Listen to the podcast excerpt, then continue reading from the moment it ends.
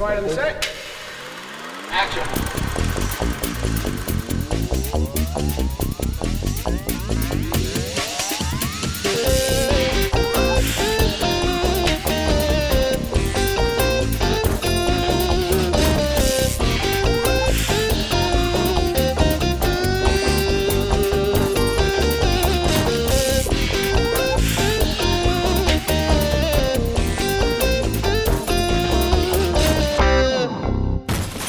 Welcome, everyone, to The Movie Machine, a podcast presented by Hot Chocolate Media, where we create a movie with three funny people based on a random prompt on the internet. I'm joined by three people who are just so hot right now coming off the success of Doctor Strange. They're all involved in the movie. We have Jacob Gulliver, who is the motion capture actor for The Cloak of Levitation. Excellent work. Ben Lifson, who gave Mads Mikkelsen eye drops with all that eyeball makeup, just made sure his eyes didn't dry out. And James Fairbairn, who is Tilda Swinton's head shaver for the movie. Excellent work, gentlemen. Congrats on the success. Based on the success, you've been handed an opportunity to make a new movie. So, Really quick, did, did you shave just her head or all of her? Uh, the whole weasel, Okay. the whole thing, and let me tell you, her scalp, uh, and and in fact, her her skin all over, exquisite, I believe it. absolutely exquisite. all right, here's the prompt that the studio has given you. This is a surreal comedy. The main character is a lazy bartender. The start of the story is addiction, and the end of the story, sport. Sport. Okay. So I think I got this figured out. I want to start the story in uh, a bar in the Midwest. It could be kind of any Midwest town, really. Doesn't need to be any specific one in this case. We want to follow our bartender, Michael. Michael has been a bartender for close to 20 years, starting to get past his prime, um, feeling very lost, feeling very um, unhappy with the, the world, and every once in a while he sees something kind of shady happen in his bar or something like a little unusual, a little odd. Uh, and he thinks, you know, maybe I should look into it. Maybe I shouldn't. You know, if maybe I don't stick my nose in it, I can, you know, not have to worry about that kind of stuff. But one afternoon, he just has the worst day, and it just is not good. He's not liking it at all. And he sees somebody harassing one of these other customers. He goes and he, he intervenes. He prevents this this gentleman from hassling another gentleman in the bar, and the guy hastily leaves. And he finds this little packet on the table. It's like a little envelope. Uh, he takes it um, into the back room, and inside is something kind of odd. It's uh, a syringe, and it's it's filled with this like bright blue liquid, and it there's a whole like list of notes and things like preparations and like how to take it. And he decides that you know what, today was just the shittiest day. I'm just gonna take this, and I don't know where it's gonna go, but honestly, I don't care because my life's kind of in the shitter. And then from then on out, he drains the syringe into himself. From then on out, the world goes completely bonkers, completely topsy turvy. Everything is not as it seems. He starts becoming a little bit paranoid. Um, he starts feeling this like pang of trying to like get more of this stuff, whatever it is. And he has this like odd urge to search for other people like himself, like other people who have taken this drug. He somehow knows like other people have taken this drug. And I need to find them. I don't know why, but I'm, I'm gonna go. And so he's on this kind of crazy adventure looking for these other people who have taken this drug. And then as as he starts to encounter more of them, things start to kind of fall into place. And I don't want to quite ruin the ending yet, but the people who have taken this drug are going to be involved in kind of like a, an underground fight club thing. So that's that's kind of where I'm, I'm going with this, um, and I, I'm really hoping that I can get a little bit more from you guys in terms of like the, the style and look, because it's it's kind of loose in my head right now. You got a title for this? Um, yeah, uh, bottom of the glass. All right, so director Ben, you have Bottom of the Glass, a treatment for a surreal underground fighting scene, hallucinatory experiment film. What was the title name of your main character? Michael. Michael. Michael, the bartender, injects some weird drugs and goes on a trip. Literally. So, how do you make this bad boy magic? Okay, so first off, I think uh, rather than sort of an American story, I think we're gonna. I think this really calls for some British comedy. So I'm thinking we're gonna make this, you know, uh, British and cast Simon Pegg as Michael. I think I'm like when I was looking at the script, I was really thinking of sort of like Hot Fuzz esque, where you know it'll consider start with, you know, kind of quirky and then slowly just like goes balls to the wall insanity. So yeah, so he's a pub owner because that's what they call it there, which I did some research and I confirmed. Your Eh. Google Foo is great. Yeah, I know. And you know, we we should. I'd like to throw in Martin Freeman in there. Uh, I know he has, he has a busy schedule. Um, just sort of to be kind of the straight man, sort of his friend, and it's like, man, Michael, your life's in the shitter, and to make weird, like sort of re- reaction faces, which he's good for. You know, it's like, hmm, and what, and whatever. I think also what's going to work, and we're going to get to the surrealism in a second, but I think also um, what I want to really have happen is as he gets um, he gets so high that he actually becomes more normal the weirder things are going. So it's almost like he can almost become like the straight man of all the insanity going around, and you know have sort of the British humor, like the British understatement or like nonchalant statement, like oh, like oh that big blob's everywhere. That's gonna mess up. It's gonna mess up the neighborhood, or it's gonna mess up my tea. I don't know. I'm not British. I'm sure that Simon Pegg can think of some better, funnier things than that. So as for what we're gonna see, I, I mean, I think we just really need to go completely insane. I want to get some, uh, have a focus group of actual LSD people, uh, people who have been on drugs. You know, not legally give them anything, but just give them a notepad and say like, so if you think of anything in the next week doing whatever you guys do, uh, just write it down if you can, and we'll bring it back. You know, we'll try to go. I'm thinking some Doctor Strange esque stuff if we can, but obviously that's a whole other budget. I think that also great thing for surrealism will be if we take normal things from the beginning of the movie and bring it, have them come back as like completely crazy. Uh, that'll be good too. And I don't know. I think really just the way it's shot, maybe even aspect ratio can change. Like we can keep sort of the real world in more of like a four by three, but then it's like a sixteen by nine spreading out as his mind's being expanded. Man, that's sort of I think that will visually help show what's what going on for the audience. So, producer, you have the script and uh, storyboard for Bottom of the Glass. It's uh, aspect ratio shifting, normal things gone weird, surreal trip starring Simon Pegg and Martin Freeman. You like what you see? What's the budget for this thing? Well, of course, I was completely out of my skull on a, a personal uh, proprietary cocktail of uh, psychotropics uh, when I even picked up this script. Uh, and as the script read itself to me and also gave me advice about how to treat my cat's lung disorder, I felt connected very strongly to it. I am having a little bit of difficulty with, with getting a budget for this. A lot of people are saying that they wouldn't pay to watch it, much less to have it made. But I am championing this cause for you.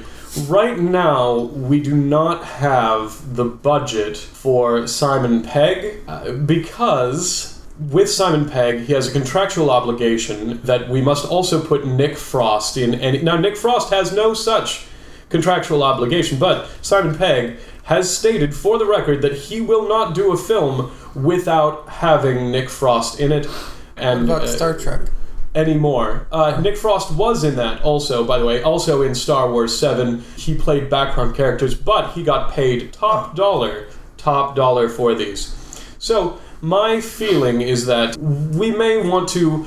Uh, we may want to go with a uh, an actor that we can afford, and I have a personal connection. Also, Nick Frost is on my shit list.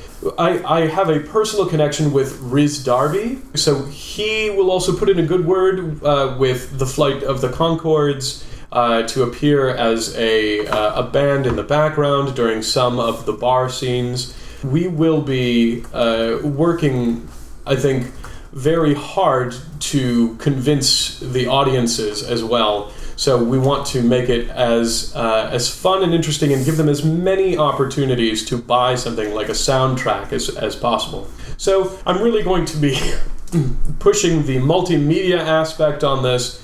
I I think what we are going to be doing is releasing this as as cheaply as possible. I want I, I want to limit the computer graphics because we we simply can't afford it. They've given us a budget of twelve million dollars. I don't know that we can even have craft services on set.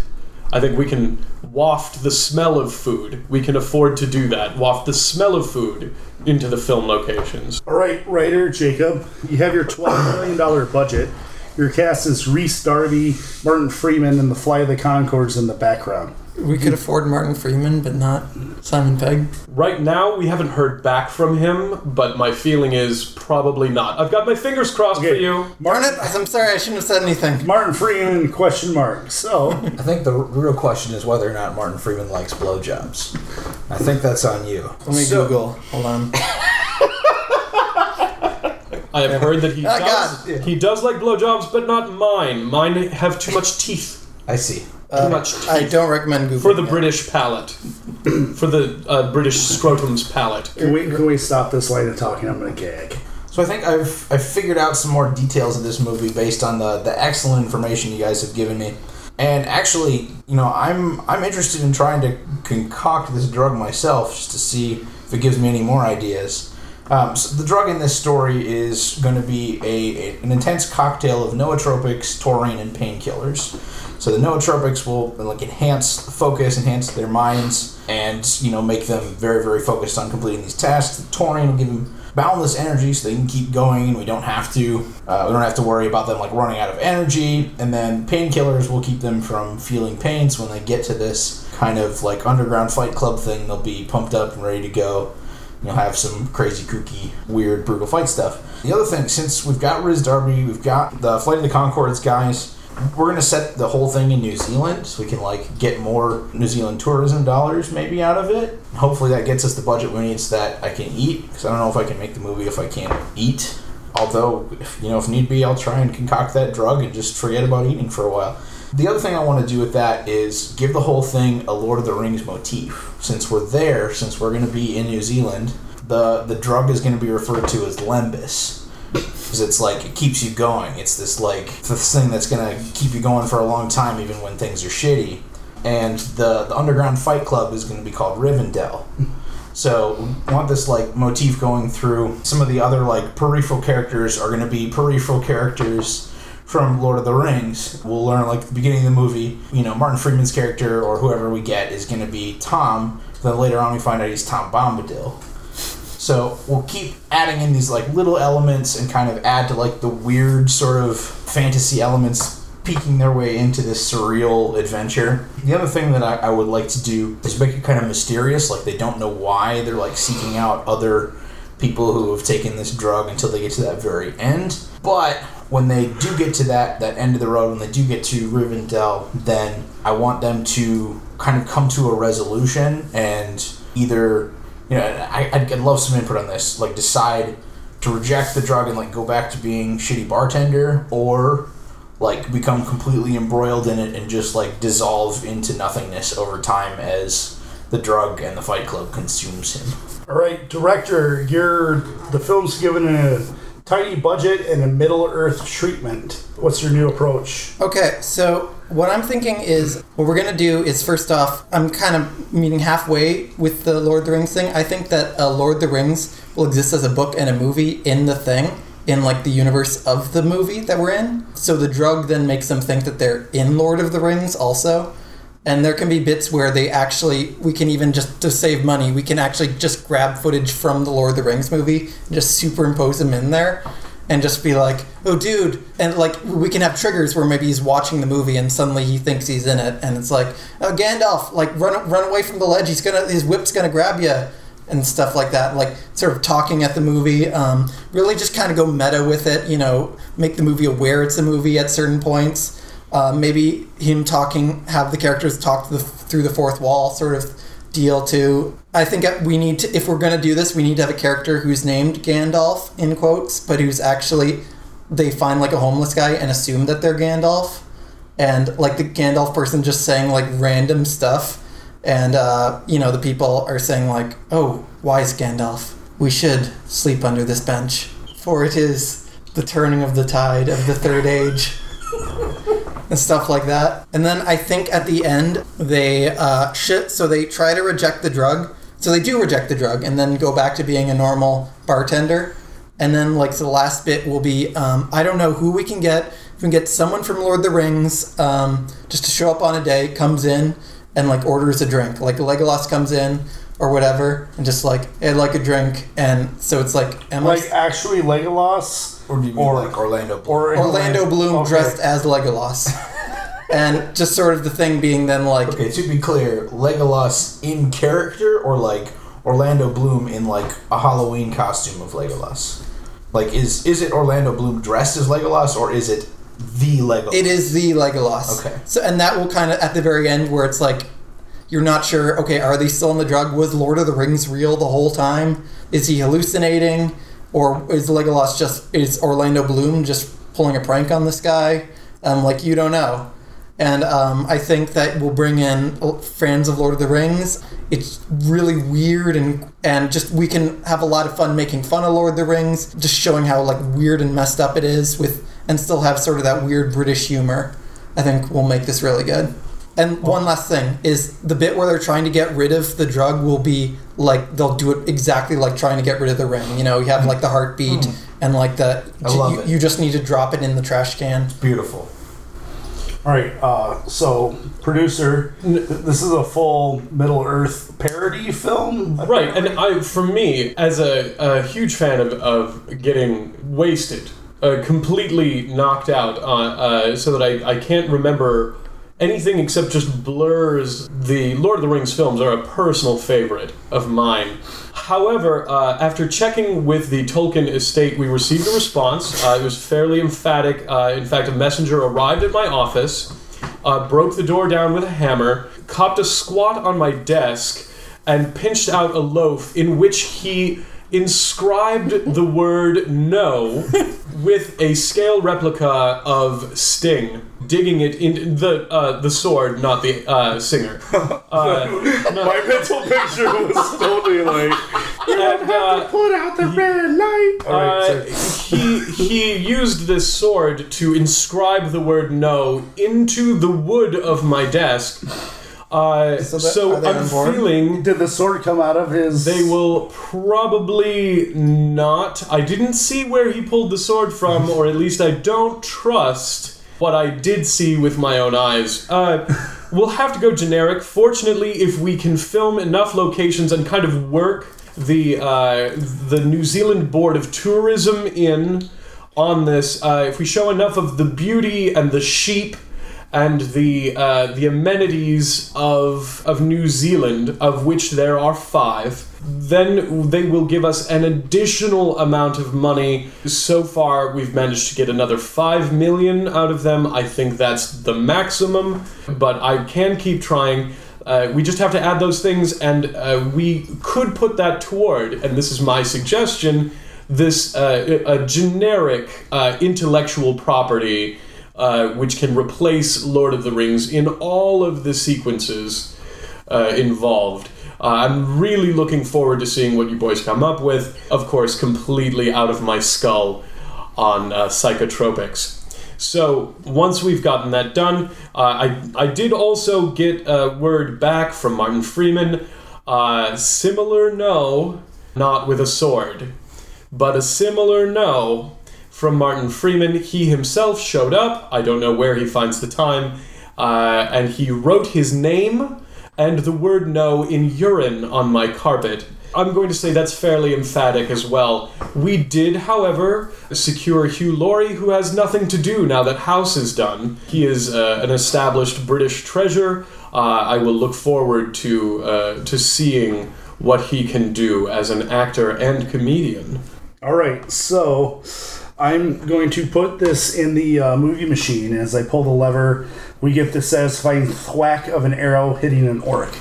And our results come in, and, well, um, this movie, people aren't sure what to make of it. You did, you legally skirted being a Lord of the Rings parody by calling it Left Earth and the Agents of Bondor which people thought was pretty blatant, but technically, legally speaking, the Tolkien estate could do nothing. Like you kept it. Five million dollars well spent. Yeah, yeah. So Hey, five like, million dollars gets me a lot of pescadios. Yeah, there's there's lots of drone shots of the cast walking because you couldn't actually afford a helicopter.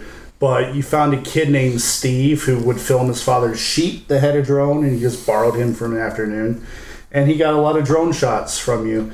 You did have to film a commercial for his dad's uh, wool business, which is awkwardly put into the film, which people just thought was a very, like, they just assumed it was another acid trip by the main characters, but it ends up establishing a great wool empire by this kid's Carl's dad's business. And now you have been contracted to make a sequel to the film that has a much larger budget. And uh, like the movie didn't make any money, but Carl, the, the farmer's dad, made so much money because of the movie that he you all have been hired to do a whole line of wool sweater commercials with the former cast of House MD, led by Hugh Laurie. So you're getting a nice commercial paycheck for doing TV commercials for wool sweaters. Looking back on this project, would you change anything? Is this outcome satisfactory? You know, I think I think the biggest change I would have made had I had the opportunity would have been to just flat out call it Frodo dies at the end. But I don't think that I have that opportunity anymore now that we're not connected to Lord of the Rings. That could lead to a whole another type of lawsuit. You know, Carl's a nice guy. I've I've spent a little time on his farm. I, I got him to try my little cocktail of, of nootropics and taurine and painkillers, and he he seemed to like it as much as I do. Um, and you know, I'm I'm finding it okay eating my pescadios and staring at sheep most of the days. So if uh, I get to make more commercials with sheep, and you know, the hey, the writing's really easy on those. You just say something kind of inspiring or like you know, touchy feely, warm, warm-hearted, and then that's about it for the day. So that that job is pretty cushy, and I, I won't say no to doing more of that. Uh, I think if I could, you know, change the way that the movie worked a little bit, I think I would shy away from like the the Fight Club aspect of it, and I would make it more about like personal growth and enlightenment at the end, and about how like getting there with a drug is a poor way to do that. But you know, then again, uh, having spent some time on a sheep farm uh, doing drugs myself, who am I to judge? So whatever, I'm good. All right, so director, are you satisfied with your commercial wool sweater commercial gig? I don't know how what effect this would have on the movie, but I think one character cast we need is um, just for a cameo. I'm sure we can get him. Is Walken as the developer, Christopher Walken as the developer of the drug, just to see him, and we can give him a wool sweater so we can tie in more with the wool. Just sort of selling this drug to this guy. It's like you want to see some craziness. You gotta understand when you inject it directly into your nipples, it's so much better than putting it in your arm. Let me tell you something. I know someone who works for peanuts. His name's Dumbo. Something like that. You know, This just syringe where they wouldn't think to look, exactly. You know what? and now little man. In fact, you know, we're not even going to write any of his dialogue. We're just going to have him and the main character in a scene together. We're going to give uh, Christopher Walken a syringe of like blue stuff and just see what he does. So throw that in there. Maybe get some people in there. And I don't know. This is probably more the producer's job, but I think um, as a recommendation, if we could pitch this more to Adult Swim, uh, we might find a greater audience as something. You know, maybe the 2 a.m. thing that they show. And uh, It's too many cooks crowd. yeah. All right, producer, you now, through a weird turn, not only have a national line of wool sweater commercials you've produced, They're beautiful. you also have chopped your film into a mini series on Adult Swim called The Knights of Bondor. How you feeling? Uh, I actually, I feel uh, stupendous about this.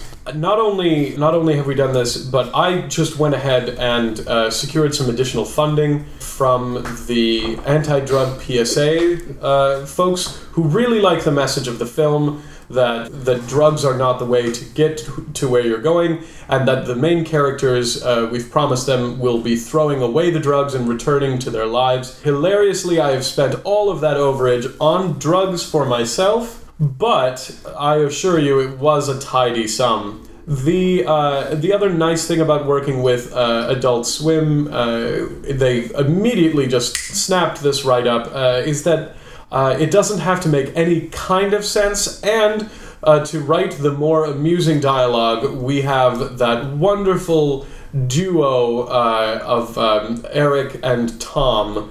Uh, Who, Tim, yes, uh, pardon me, I am completely out of my skull right now. Tim and Eric. So uh, I imagine that you will be stupendously successful working with this this pair. I have seen their stuff. I don't get it, but I remember laughing. I couldn't stop laughing. I tried so hard to stop laughing, but I was just throwing up, and blood was coming out, and I couldn't stop laughing. I was sitting on the couch in a pool of my own feces, and I could not stop laughing.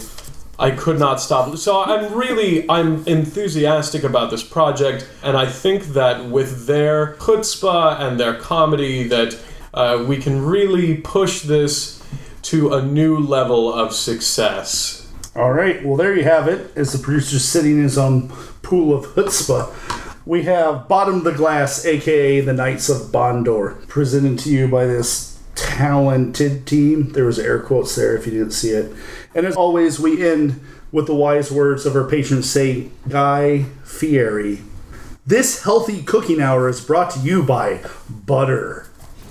Thank you, everyone.